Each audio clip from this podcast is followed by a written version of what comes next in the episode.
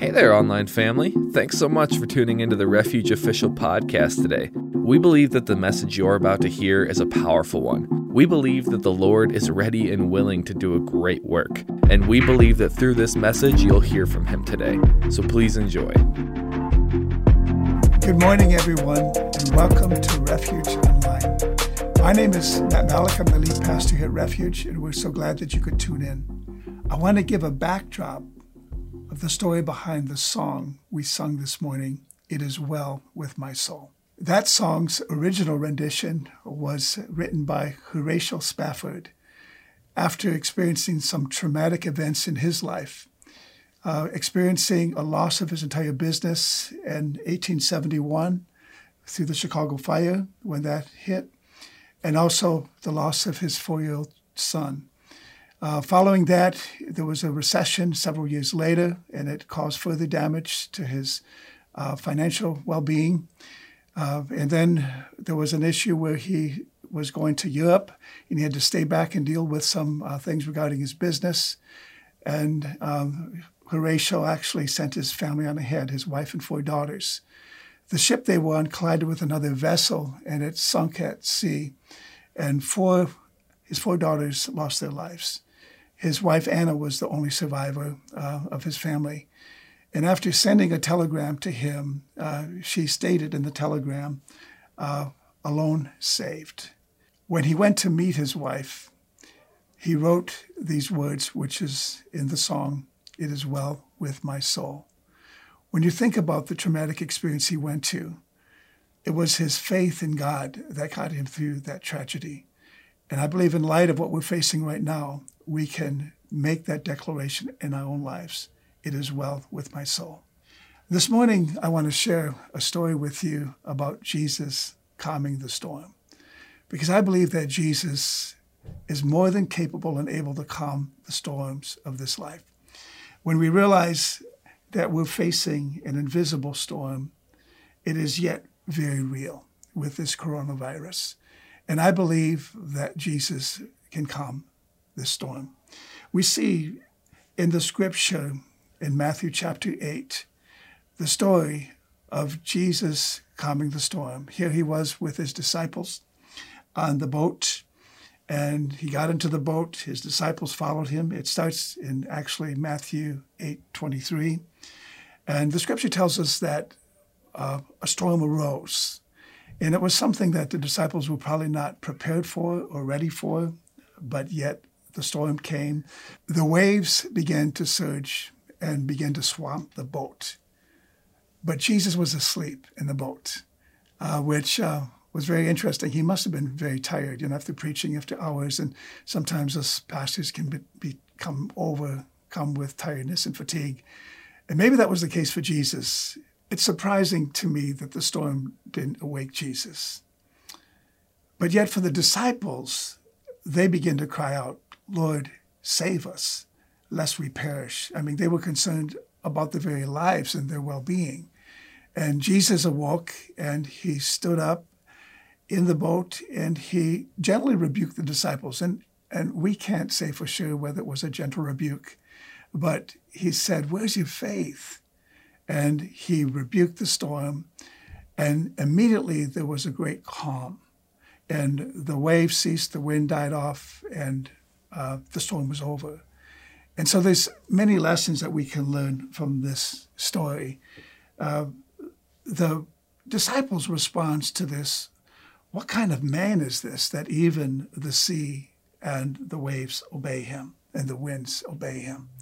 So it's something that we can Uh, learn uh, from the story, some takeaways that I want to share. Um, in one account of this story in the Gospel of Mark, verse thirty-eight, we see where the disciples actually questioned Jesus, and they said, Jesus, don't you care that we perish? Uh, don't you care about us? Are you not concerned about our well-being? And sometimes I think we can have those questions where we doubt, where we maybe have some fear or questions, whether or not Jesus really is concerned about us when we're going through something difficult, such as a storm in life that we may be facing.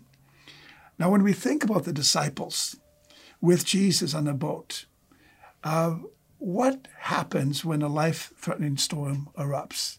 Um, and in this case, it was on the water. And we think how they were unprepared. Uh, they were panicking. Uh, they realized they might actually die. This, this could mean their very death. The entire time that this was happening, however, Jesus is sleeping peacefully. And there's something we need to learn from this, that Jesus isn't going to get all bent out of shape uh, when a crisis or a storm arises in life. And, and we realize that. Instead of looking at Jesus' reaction to the situation, the disciples allowed their situation to dictate their reactions. And how often do we do this in life? Uh, we react rather than respond. And our encouragement uh, with any situation we may be going through is always to respond rather than react.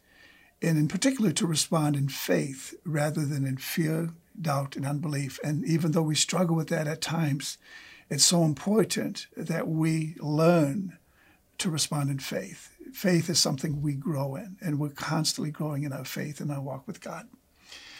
After begging Jesus to do something, he eventually calmed the storm, and uh, but not before asking them, why are you afraid? And I think about it in this sense, that spending time with Jesus should have an effect on the fear factor of your life. And the more you spend with Jesus, getting to know him in a, a relationship, a real relationship, fear is something that loses its control over areas of our life. And, and I found that in my own life, that as I grow in my faith, the less I am afraid. I used to be afraid of the dark. And I can remember growing up as a child, uh, having, and I lived on a farm, and sometimes I'd have to go from the house to the barn. And I was afraid that something would get me. So many times I would look straight and I'd run because I was afraid of the dark. But as I began to grow older, you know, and as children grow older, hopefully they overcome that fear. But I think fear in a natural sense is one thing, but fear that we deal with in our life, in another sense, we need to grow beyond it. And when we grow in our faith, we eradicate fear.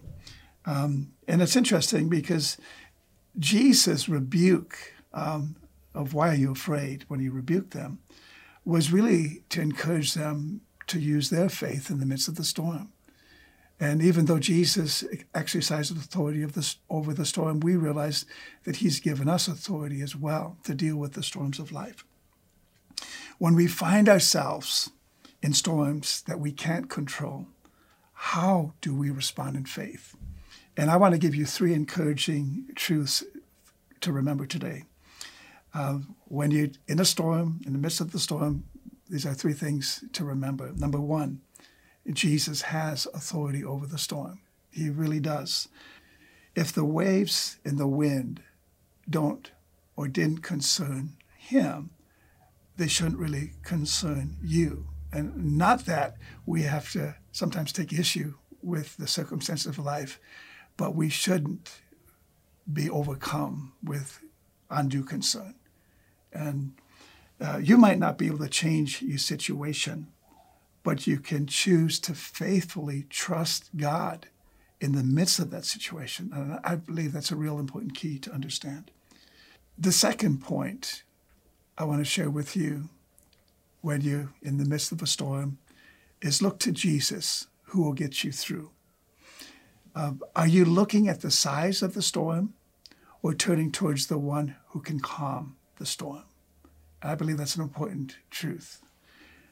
It's only by focusing on God, who knows every outcome, that can help us navigate through any situation or circumstance that we might be facing. And we can find peace in the midst of that. Um, last week we talked about how Jesus is the one who ministers peace. He's the Prince of Peace, who gives us perfect peace.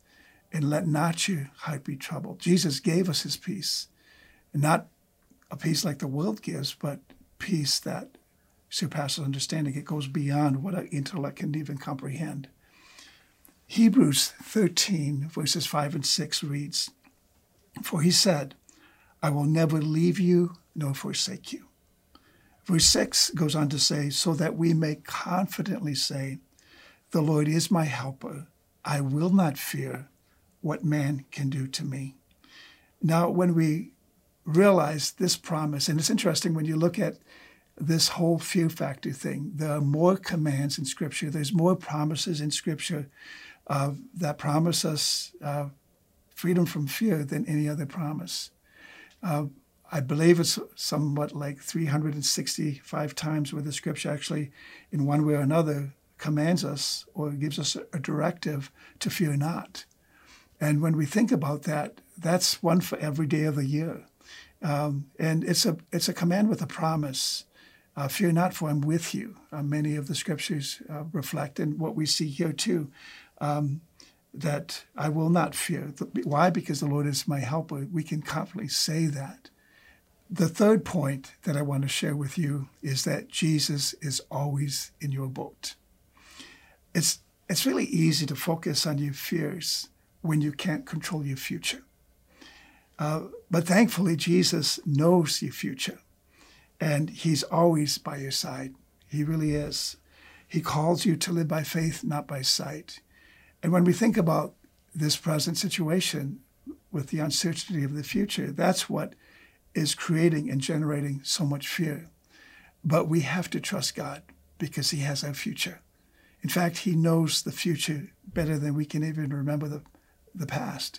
And we can entrust our future to him in the uncertainty of times that we're facing. Whenever you find yourself overwhelmed by life and life circumstances, you always have two choices. You can focus on your circumstances, or you can focus or fix your eyes on Jesus. And if you choose to look to Jesus above everything else, I believe that you can begin to see the storms that you face are not nearly as powerful as you thought them initially to be. Um, and I believe Jesus, our Savior, can walk us through those storms because he's by our side. In the midst of the storm, we realize that storms come and go. Um, the storms of life simply come and go. They're here one day, they're gone tomorrow. But sometimes it seems a storm that lasts longer can have more devastating effect. But realize that they don't last forever. They may disrupt your normal life, and sometimes they can have devastating results, but yet the storm is going to come to an end. And we believe in this case that will be the outcome. The assurance that we have is that the sun will shine no matter how dark the clouds may be. We need to understand that. And we can relate to physical storms, to the storms that we face in this personal life. Uh, God's word to Joshua, we see, and I, I love this because Joshua was commissioned by Moses to uh, help the people of Israel and to guide them into the promised land, uh, which Moses led them uh, to a place and commissioned Joshua to take over. Joshua apparently had some challenges with, can I do this? Is this too much for me? And Moses encouraged him, and even the Lord uh, spoke to him very clearly in what we see in Joshua one nine, which is one of my most encouraging passages in the Bible. Joshua one nine states, have I not commanded you? Be strong and courageous. Do not be frightened, and do not be dismayed. For the Lord your God is with you wherever you go. And, and so we can be encouraged by this pas- passage. And, and, and I believe that uh, wherever you are at right now, and whatever you're dealing with in this whole present situation, that God has not abandoned you. He's there to give you peace, to strength, to help you navigate through this time. And, and I believe that we're going to see much good come out of the situation, because that's how God works. Uh, we see scriptures that talk about um, what the enemy has meant for evil, God will work for good. I love Romans eight twenty-eight that says all things work together for good to those who love God and are called according to his purpose. And I believe God's working in every circumstance and every situation. And it's not that God um, purposes to let bad things happen on this earth, but because he's a good God, he can take a good a bad situation and bring good out of it. Because when he gets involved, because his nature is good, he'll bring good out of it. I want to close with two more scriptures. The first is Hebrews twelve two, which I believe gives us a directive of what we need to do right now. Hebrews twelve two says, looking to Jesus, the founder and the perfecter of our faith, who for the joy that was set before him endured the cross, despising the shame, and is seated at the right hand of the throne of God. What's interesting about this passage is understanding that Jesus is the one who initiates, he's the founder, and he's the perfecter of our faith. And we look to Jesus to accomplish such a marvelous work in our lives. He's the only one that can change and transform us. He's the only one that can give us peace, that can get us through any crisis. He's the only one that can save us. Jesus is the way, the truth, and the life. No man comes to the Father but through him. And it's knowing that Jesus looked to the joy that was set before him. Even though he had to go through the cross, he had to face the, uh, the, the shame and the beating and, and the horrible uh, acts of those Roman soldiers against him that crucified him and, and put him to death. He had to go through that, but he saw beyond the crisis, beyond the difficulty of what he had to face, and he saw the joy set before him. And you know what that joy was? It was seeing you and I redeemed because of his death and his sacrificial uh, sacrifice by giving his life to die in our place. And that's what I want to I want to share. It's really important. If you're at a place that you've never really made your peace with God, you've never really entered into a vital relationship with him where he's personal and real in your life, I believe that's something that you can experience. And I want to extend to you an invitation to receive Jesus. And you can simply say this prayer from your heart. I call it a believer's prayer. Heavenly Father, I acknowledge that I'm a sinner who needs a Savior. I believe in my heart that you sent Jesus Christ to die on the cross for me, to pay the penalty for my sins. I open my heart and life to you. I believe that you died for me on the cross, and you rose from the dead to give me life. I put my faith and my trust in you. I commit my life to you. Lord Jesus Christ, come into my heart and be the Lord of my life and save me from my sins. Make my life what you want it to be. In Jesus' name, I pray. Now, if you prayed that prayer sincerely, I believe that God is moving in your heart right now to bring a meaningful change in your life. And I want to thank you for tuning in today. If you want to contact us, feel free to um, respond to the information that's on the screen. Contact us. We're here to pray with you and join our faith with you and stand with you. The second scripture, uh, in closing, is found in First Corinthians fifteen fifty-seven, which reads, "But thanks be to God, who gives us the victory through our Lord Jesus Christ." I am most certain that Jesus Christ is giving us the victory in whatever we're facing, in whatever time that we live. God bless you. Thank you so much for tuning in this morning. We'll be continuing to pray for you. We are here for you and reaching out in different ways to be a blessing to our community and to the world around us. May God bless you and have a wonderful day. Thank you so much for tuning into the Refuge Official podcast today. We hope that this message spoke to you in a very meaningful way and that you were able to connect with the Lord. And hey, if you made a decision to make Jesus Christ your Lord and Savior today, we are first and foremost just so happy for you, and we would love to get connected with you. So if you want to find some more of our content and find out how to get connected with us, feel free to check out our website at we are refuge dot net. Be blessed and have an amazing rest of your day.